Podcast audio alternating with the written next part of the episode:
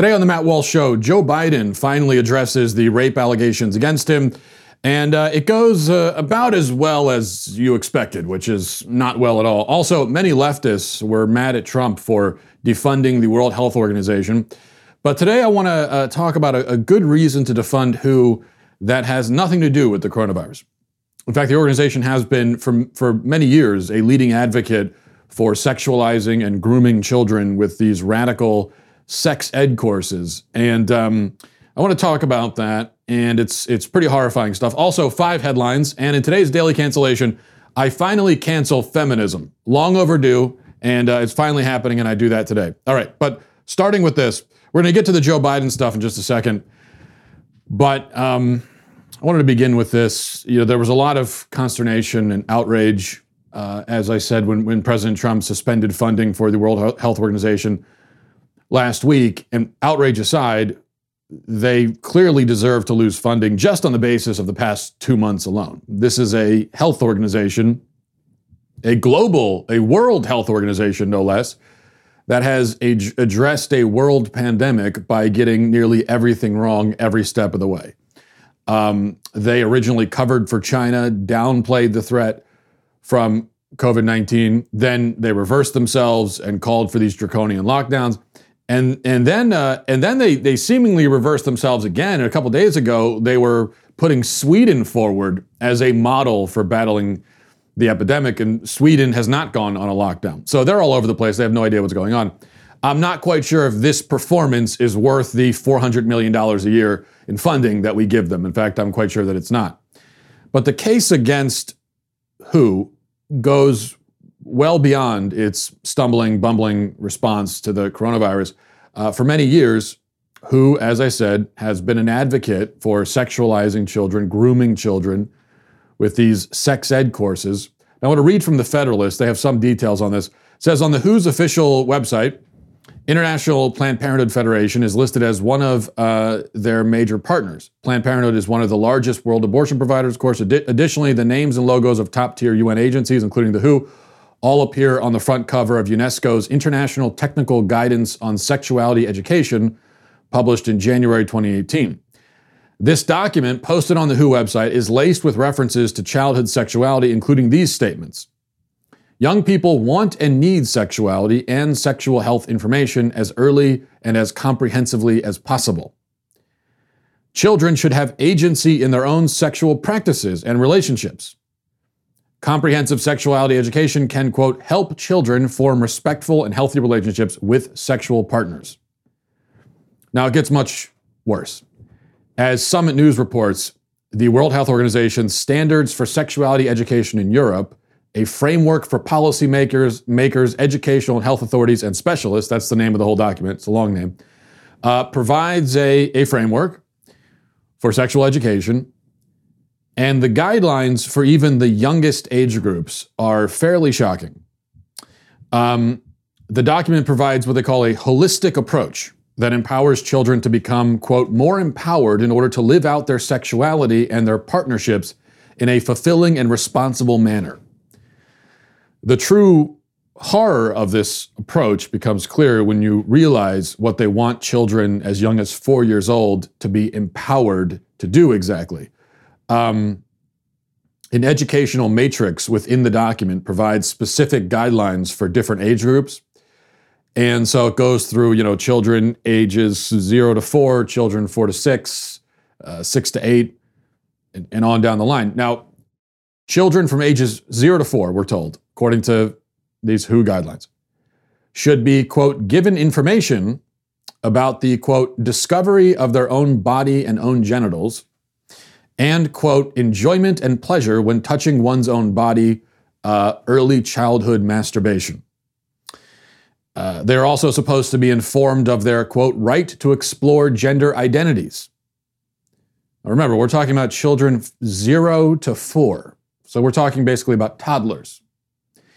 Um, children between four and six, according to the WHO's guidelines, are supposed to be informed about of course, also uh, masturbation and, general ex- ex- exploration as well. This is a this is a common theme that they return to. They, they want those topics especially to be talked about quite a lot with with kids at all age groups. It appears. But there's the added wrinkle that uh, homosexual relationships are supposed to be introduced at this point, from four to six. The guidelines get more graphic as you move into the older age brackets. Um, kids between the ages of 16 and 18, we are told. This is what this is what it says about the kids in that age bracket. It says the sexual career of young people usually proceeds as follows: kissing, touching, and caressing with clothes on, naked petting, sexual intercourse, and finally oral sex and sometimes anal sex. Um, now, the phrase "sexual career of young people," coming from a giant bureaucratic organization, that alone should severely creep you out. That is, that is very brave new world, right? But then all of this, in fact, the very idea of government schools teaching sex ed should creep you out. It's, it's, this is what I think we need to understand. It is inevitable that government sex education will take this kind of sharp left turn into grotesquerie of this sort. That's because every statement about sex that a person can make is, aside from the purely scientific statements, but if you're going beyond that, then all of your statements are going to be wrapped in the moral and philosophical beliefs of whoever it is that's making the statement. So it's one thing to teach about human anatomy or the biological facts of human reproduction. That's one thing. And of course, you're going to cover that in school. But once you veer into lessons on the relative merits and proper or improper context for specific sexual acts and behaviors, you have entered a realm that will always be more ideological than scientific. Uh, it, it is the opinion of the degenerates at WHO that four year olds ought to be learning about masturbating. That's, that's their opinion. That's not science, that's not anything. That's just their opinion. But children at school don't need to be hearing anybody's opinion about sex, especially not that opinion. But that's what sex ed always comes down to opinions. And if the curriculum is developed and taught by hedonistic, degenerate perverts, the children are going to be taught hedonistic and, and, and degenerate and perverse opinions. There's no way around it the best way, and this is why I say, you know, I'm, I'm against sex ed in general. I think I don't I don't think there should be sex ed in school. The, the best way to stop these outrageously inappropriate and not so vaguely uh, pedophilic sex ed courses is to stop all sex ed courses. That's what we should be doing. Let the kids learn about um, learn about the science of sex in science class Again, that's just reproduction, anatomy, okay. All the rest of it should fall to the parents to handle. And no, this is not uh, some kind of veiled sales pitch for abstinence education. I'm not advocating that. I, I don't think there should be abstinence education. Abstinence education in the school creeps me out almost as much as this kind of stuff. Well, not, actually, not nearly that as much, but, but it creeps me out too. I don't like that either. I'll tell you why. Because I don't want government employees teaching my kids how not to have sex any more than I want them teaching them how to have it. That, that's just I don't I don't need a government employee to be telling my kids about abstaining from sex until marriage. The case for abstaining until marriage is a moral case. Now, there's also the physical component of it where you could talk about the STDs you can get and everything. And usually it seems like the abstinence focused sex ed courses tend to go that route. But, um, but that's not the real reason. That's certainly not the primary reason, in my opinion, why people should wait until marriage to have sex. Uh, it's, it's not just about STDs, there's a lot more to it than that. And I don't think the classroom is the right place for that sort of instruction. Nor do I trust the average school teacher to make the moral case against premarital sex effectively. Nothing against school teachers. I just, I'm not going to, just because you teach health class in a, in a high school, it doesn't mean you're equipped to effectively get that message across. I don't need you to do that. I can do that as the parent. All of this should go to the parents All the teachers need to do is stick to the biological basics. There should be no moralizing whatsoever, one way or another, about sexuality with kids in a school. It is not appropriate. It's not your place. I don't trust the government to do it. The government shouldn't be doing it. There is no reason why this stuff should be talked about in school anyway. Yeah, how about kids go to school and they learn about, you know, learn math, science, uh, literature, writing? How about that? Why don't we focus on that?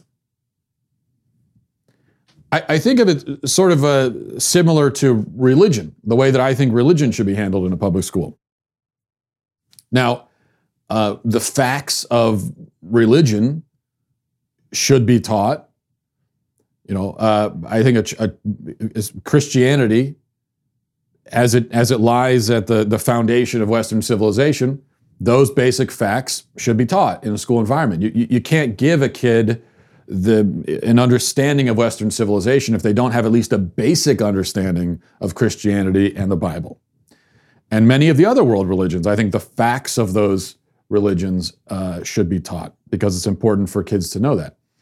But uh, when it comes to actually indoctrinating the kids into a particular religious worldview, that obviously is not the place, is not something that should happen in a school.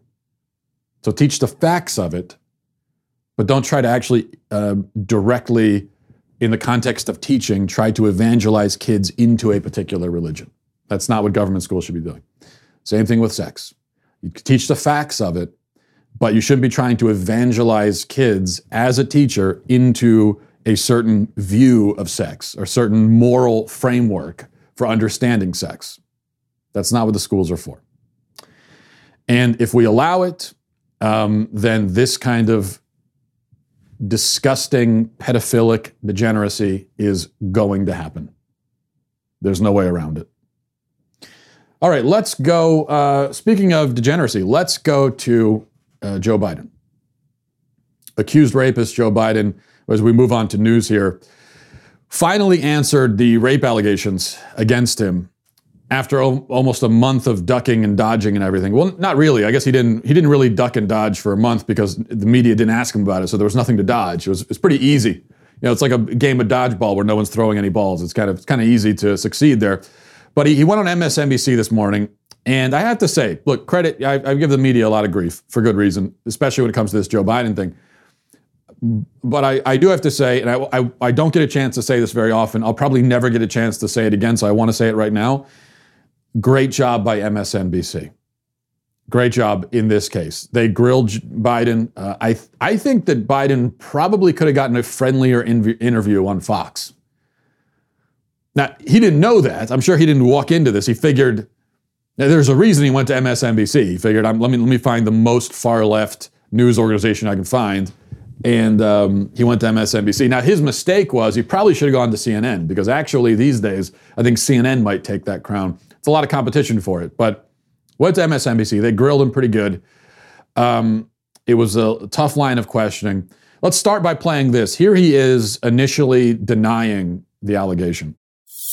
It's just going to be you and me. And I want to get right to the allegation made against you by Tara Reade. So, the former Senate aide accuses you of sexual assault. And please, uh, to our viewers, please excuse the graphic nature of this, but I want to make sure that there is no question as to what we're talking about. She says in 1993, Mr. Vice President, that you pinned her against the wall and reached under her clothing and penetrated her with your fingers. Would you please go on the record with the American people? Did you sexually assault Tara Reade? No, it is not true. I'm saying unequivocally, it never, never happened. And it didn't. It never happened. Wait, so it did happen? He said it never, never happened. It never, never happened. So it didn't not happen. So it did happen. I think he just admitted to it. I don't know. It's, that sounded like a confession to me. And then much of the interview was focused on Joe Biden's past statements about believing all women. This is the part that really surprised me. I didn't think MSNBC would, would hammer this as much as they did. But uh, Mika, to her credit, nailed him on the double standard uh, related to Kavanaugh and other situations. And we kept going back to this point, and here he is addressing that question. You were unequivocal, uh, Mr. Vice President, back in 2018 during the Kavanaugh controversy and hearings. And um, you said that women should be believed. You said this for a woman to come forward in the glaring lights of focus nationally, you've got to start off with the presumption that at least the essence of what she is talking about is real. Whether or not she forgets the facts, whether or not it's been made worse or better over time.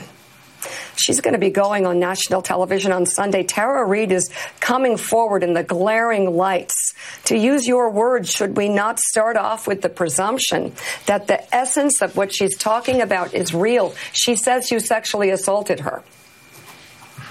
Look, from the very beginning, I've said believing women means taking the woman's claim seriously when she steps forward and, and then vet it, look into it.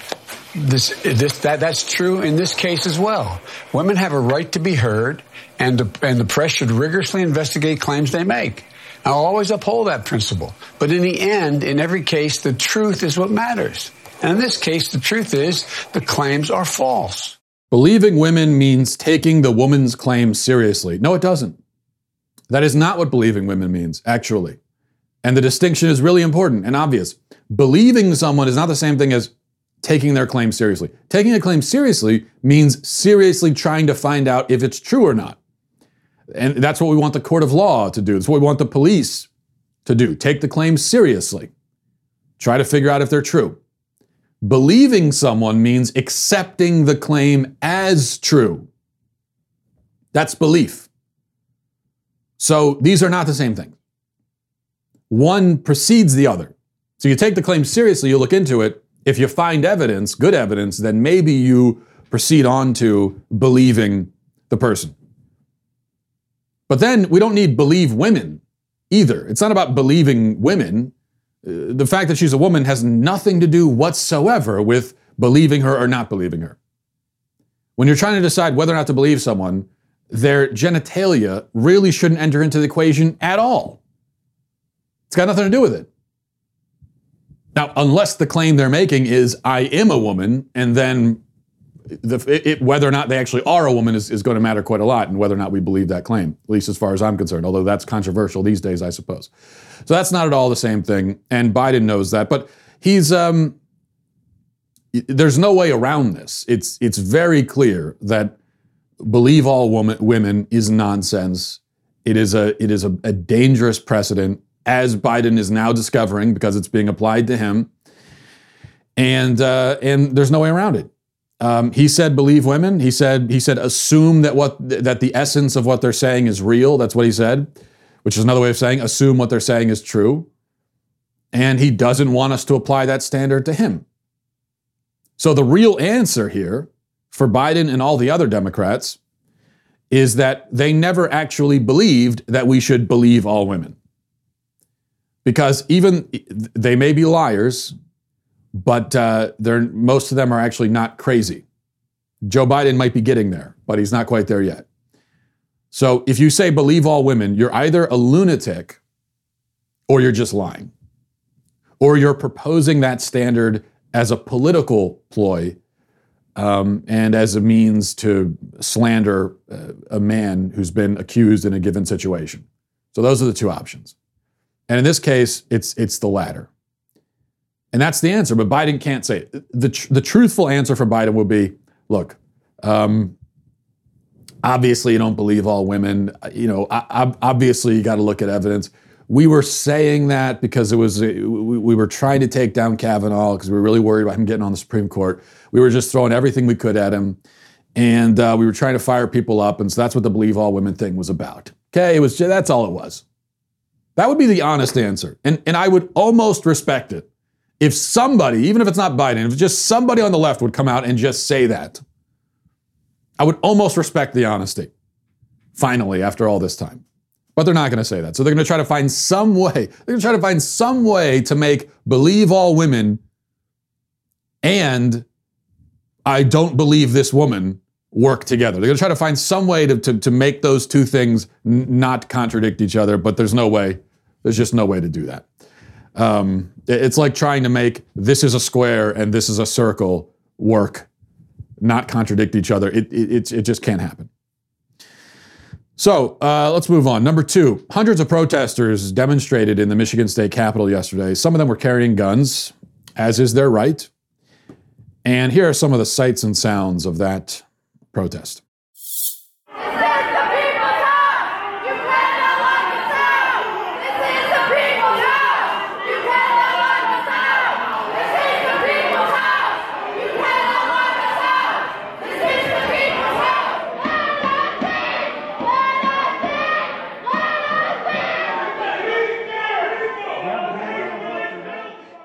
Okay, so you see there, some of them had guns. Um, leftists were, were very upset about this, as you can imagine. Nobody was hurt. Despite what you've been told, it is possible to carry a gun and not kill somebody. In fact, people do it all the time. In fact, the vast majority of people who are carrying guns right now as we speak are not killing anybody and probably have never killed anybody. Okay? But uh, I do want to address one thing, one talking point that I saw online all over the place yesterday. Uh, there was a lot of stuff like this from this Marxist account on Twitter. Says you don't even have to imagine what would happen if these Michigan protesters were black. The argument is that these protesters got away with holding guns and peacefully protesting because they're white conservatives. But if they were black or if they were liberal, they never would have been able to do that. They would have been killed for doing it, uh, and so on. That's that's that's the line. That's what you're seeing today from the left. Uh, and that is the kind of opinion you might have if you if you suffer from amnesia that has caused you to forget literally everything that happened in our country uh, before yesterday afternoon. Because if you don't have amnesia and, and you remember what has happened in this country, then you would know that in fact protesters who are not white conservatives have in recent history been able to get away with quite a lot more than this. The reason why these protesters could get away with doing what they were doing is because of something called the First Amendment and the Second Amendment. That's what empowered them to protest and carry a gun. Very simple. But it's been a lot more than that. Um, think about all those Black Lives Matters protests that turned into riots, buildings burned, stores looted, cops assaulted, uh, hardly anybody arrested, nobody killed.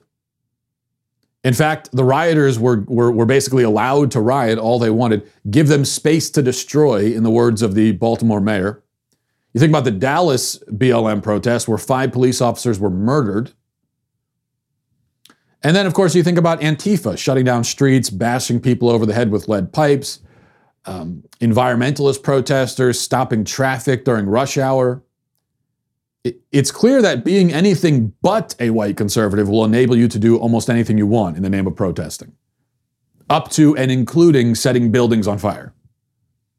So that that uh, whole talking point makes no sense at all.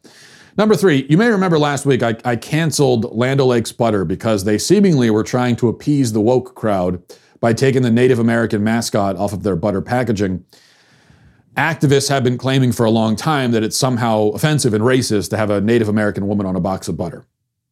Never quite understood that myself, but that's what they said. In fact, one lawmaker said that the Land O'Lakes uh, woman was uh, sexualized and that it was a sexual image.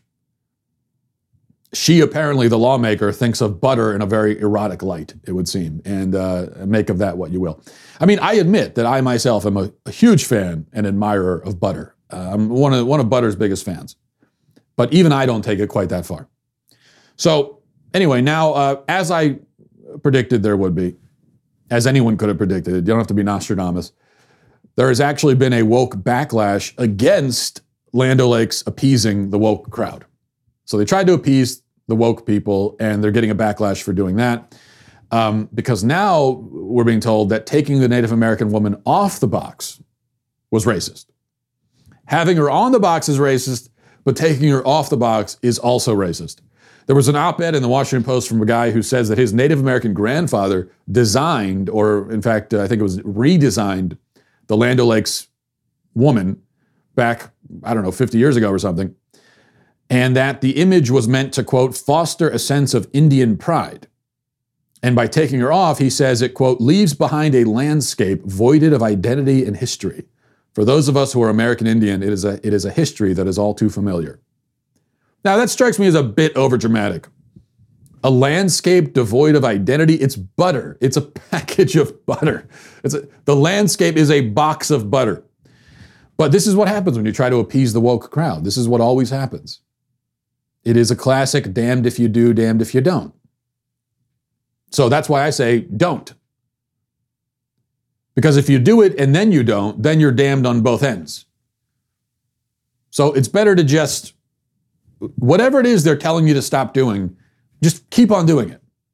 Or whatever they're telling you to start doing, don't do it. Just, it can, just the point is continue along your course, your, your chosen course. If you got the woman on the butter box, just continue along with that. Because yes, they're going to complain, but first of all, who cares if they whine about it?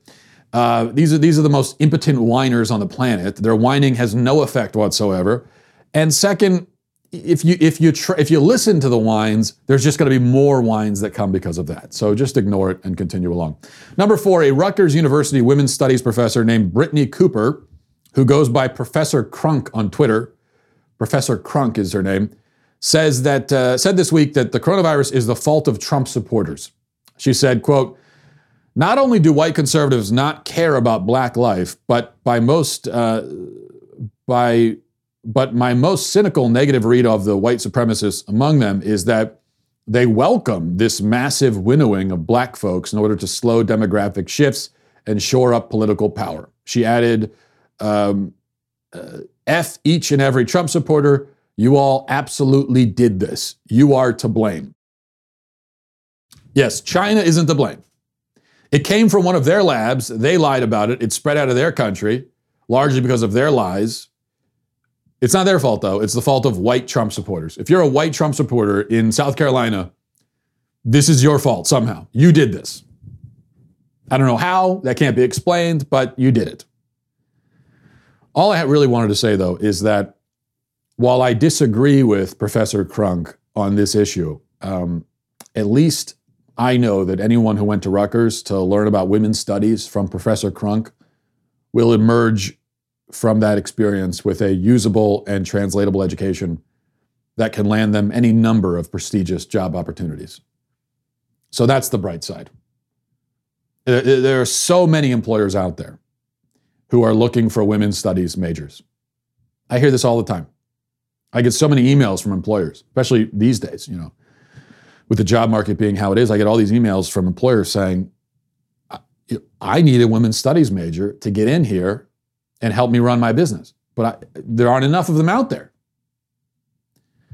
So think about what you can do with a women's studies degree. Think about all the things you can do.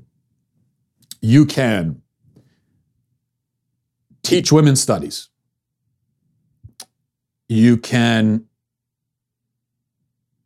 write women's studies textbooks you can teach women's studies. You, you, can do all kinds of things, you know, et cetera, et cetera, and so forth, right? Uh, yada yada. I mean, I can't even list them all. So that's that's the good good part anyway. And uh, so I, you know, don't don't don't take don't be too hard on on Professor Crunk. She's um, you might think she she sounds like a vile human being, but she is providing kids with a with a very valuable um, education. Okay, we're going to move to our daily cancellation, which I'm very excited about. But before we do, I'm even more excited to tell you about our uh, amazing deal, which is going away on Tuesday. So you want to take advantage of this. When you become a Daily Wire Insider Plus or All Access member, you will get two of the leftist tears tumblers, and it will make your life complete. Uh, there will be nothing else to do. That's the one bad thing. I've heard people have said, I got both tumblers uh, it's been my goal in life up to this point, but now I don't know what to do. Uh, you know, it, it, almost feels like life going forward is pointless because I have achieved the ultimate goal that I had. Um, and, and, and, so, you know, there's a philosophical thing we can get into there, but we won't get into that right now. Daily Wire members get many amazing benefits, including, of course, the, the, the uh, tumbler, but you also get an ad free website experience, access to our live broadcast, the show library, full three hours of Ben Shapiro shows. You get special election insight op eds from Ben Shapiro. Um, you can ask questions during the backstage. You can participate in the all access live shows, which is our, our brand new interactive format, kind of a Q&A discussion, very casual, a lot of fun. And the deal's going away soon. So remember, that's two leftist tears tumblers you can get when you become a Daily Wire Insider Plus or All Access member and get 10% off with coupon code Walsh just head on over to dailywire.com slash subscribe. That's dailywire.com slash subscribe, coupon code Walsh. Okay, for our daily cancellation today, we are canceling feminism. Uh, it's about time we did that. There are many reasons to do this, of course, starting with feminism slaughtering 60 million babies. Uh, you know, I would say that's a pretty good reason. But beyond that, uh, the real reason they're being canceled today is because the feminist movement is today nothing but a collection of whiny, petty, ridiculous women searching desperately for a reason to feel persecuted. And uh, considering that women are so privileged, in fact, are uniquely privileged in, in, in, Western society, they have to get increasingly creative in their hunt for persecution. The, the primary persecution that a feminist faces is that she is not persecuted. And so she's looking desperately for something. Which brings us to an article in The Stylist, website called The Stylist, article titled, Is Sleep a Feminist Issue? This is how men steal our sleep. Damn it, fellows, they're on to us. The, the jig is up. We have, yes, we've been stealing your sleep. It is how we gain our life force, it's what sustains us. So you caught us. Here's what the article says uh, I don't remember how old I was when I first heard the phrase, sleep is a feminist issue, but I know this. It was before I started sharing a bed with men on the regular. Consecutive men, I mean. I never felt I could cope with more than one at a time. Before then, I couldn't understand how sleep could ever be a gendered issue, let alone a feminist one. So she, she hates having men in her bed, but yet she, she constantly has men in her bed. Interesting, interesting situation she has here for herself. Um, you go to bed, you go to sleep, you wake up in the morning and go about your day. Someone else goes to bed with you, you might have sex, chat, and then you go to sleep, and he goes to sleep, and you wake up in the morning, you might have sex, chat, then you go about your day. Oh, ha ha, you naive, well rested, single fool. Gather round me, children, in the woody glen of truth and listen to my hard won words of wisdom as I collapse in chronic fatigue on a bed of moss. Because this is what happens when you enter into long term hetero bed sharing. This is, in short, how men steal your sleep. And this is just heterosexual men. Of course, right? She forgot to mention also just white men. She forgot to stipulate that. In fact, I think it's pretty racist that she didn't stipulate that because all of these accusations apparently would apply to black men too, and I find that highly racist personally. Um, and then it goes through this whole list of bad things that men do to keep women awake. Uh, we'll hit a couple of these. She says, At X o'clock, your partner bursts through the door, shucks off his clothes, and bounds into bed. He thinks he is being profoundly thoughtful because he hasn't broken or set fire to anything on his way up. He thinks he is slightly creeping into his nest like a tiny field mouse without disturbing a single ear of corn. He is wrong. Um, and then, uh, if he realizes you are now awake, he will start a conversation on whatever subject you are currently finding most stressful, because midnight really is absolutely the best time for this. And then, um, and then she mentions that he's going to try to have sex with you, uh, and he, she does so in graphic terms. I won't repeat. Uh, he falls asleep within three seconds because for him the day took care of itself, and there's no reason to think tomorrow won't. You will be disturbed half a dozen times more by his snoring and or the fact that there, is, there isn't a man alive who has learned how to rotate under the duvet rather than take it with him when he turns. Um, dawn cracks and his alarm goes off early because he misset it. He's back to sleep immediately. You are not. Um, these points may all resonate with you or they may not, but add up how much sleep you lose a week, a month, a year to the ones that do. Um, Ask yourself how much sleep you lose to a man's unconscious sense of entitlement. A belief so profound it seems natural to feel his time, his rest, his smooth passage through the world is more important than yours. You can ponder this sleep inequality beyond the night hours, then decide what to do about it. Okay. I spent way too long reading that. Uh, a few things. First of all, I also remember the first time that I heard the phrase sleep is a feminist issue. And it, it, happened right now. This was the first time. Because I don't run in the kind of circles where that is a commonly used expression, because I'm not a lunatic. Second, I am actually guilty of some of this stuff. But that brings me to third, even if some of this stuff does represent a common difference between men and women, that doesn't make it a feminist issue. And I'm not at all convinced that this is a, you know, common to men, even if it's common to me. Oversleeping my alarm, coming to bed late, snoring, I do all that stuff. But it would surprise you, it may shock you to learn. I have, I have heard tales of women who also snore sometimes or oversleep their alarm or go to bed late. I, I think there are women who do that. I could be wrong.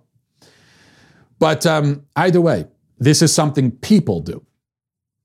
Uh, j- not, not, not, not just me, not men, just people. It's a people thing. Some of the people are men, like me, but you know what? Get over it. You screaming banshee, just get over it. Regardless, not every difference between men and women, even differences that cause inconvenience, inconveniences for one or the other, are matters of persecution and oppression. Okay? In fact, none of them are. They're just differences, is all.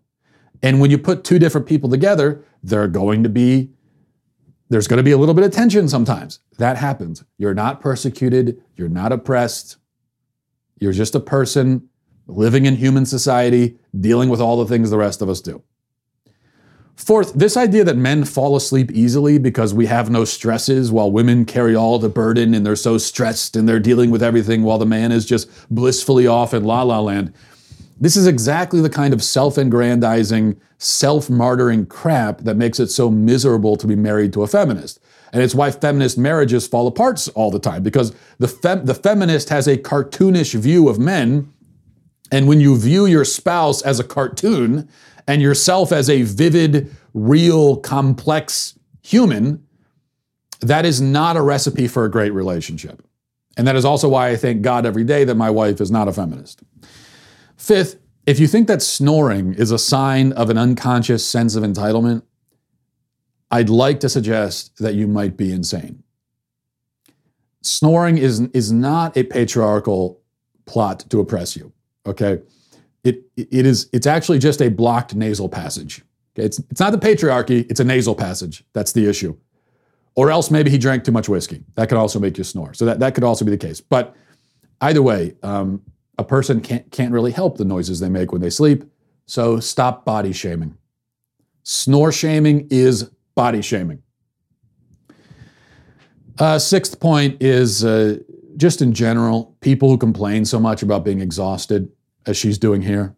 I'm so exhausted, so exhausted and stressed. I don't sleep. Oh, shut up. That's that's one of the most annoying things. This is something a lot of people do. I'm not going to say just women do it, um, but people are very proud of, have you noticed this? How proud people can be of their lack of sleep, their alleged lack of sleep, the stress they're under, how busy they are. They love telling you about it. If somebody only got three hours of sleep last night, they're going to tell you. They're, they're going to find a way to work it into the conversation because they're so proud of it. For some, I don't understand it. I don't know why. Um, and then the seventh point is that feminism is humanity's greatest mistake. And that's all. And that's why feminism is canceled. Let's move on to emails. Got a couple of interesting emails here.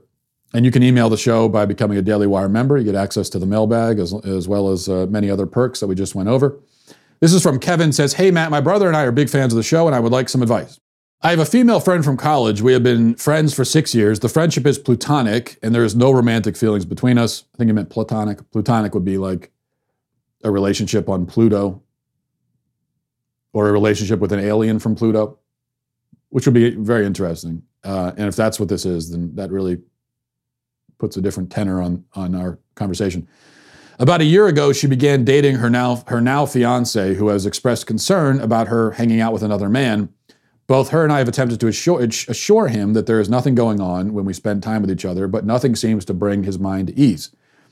I have attempted to befriend the fiance only to learn he makes snide remarks about my friend and I behind my back. My friend does not want to end our friendship, but I am beginning to fear that our friendship will end her relationship with her fiance. Do you think I should end the friendship, or is the fiance being unreasonable? Would love to hear your thoughts.